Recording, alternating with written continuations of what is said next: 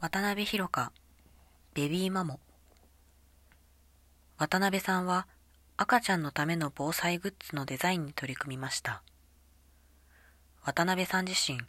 学外で赤ちゃんと触れ合う機会があったり災害ボランティアに参加した経験を生かしての制作になります。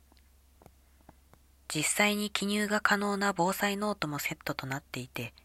その内容は記入することの煩わしさが軽減されるようデザインや文字サイズ使う色数を絞るなど様々な工夫があります。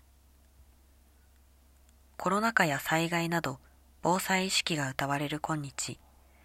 赤ちゃんのための防災グッズとして機能を果たしつつ出産祝いとしてやり取りされることまで想定した作品です。先ほどお話しした防災ノートは実際にお読みいただけますので、ぜひお手に取ってご覧ください。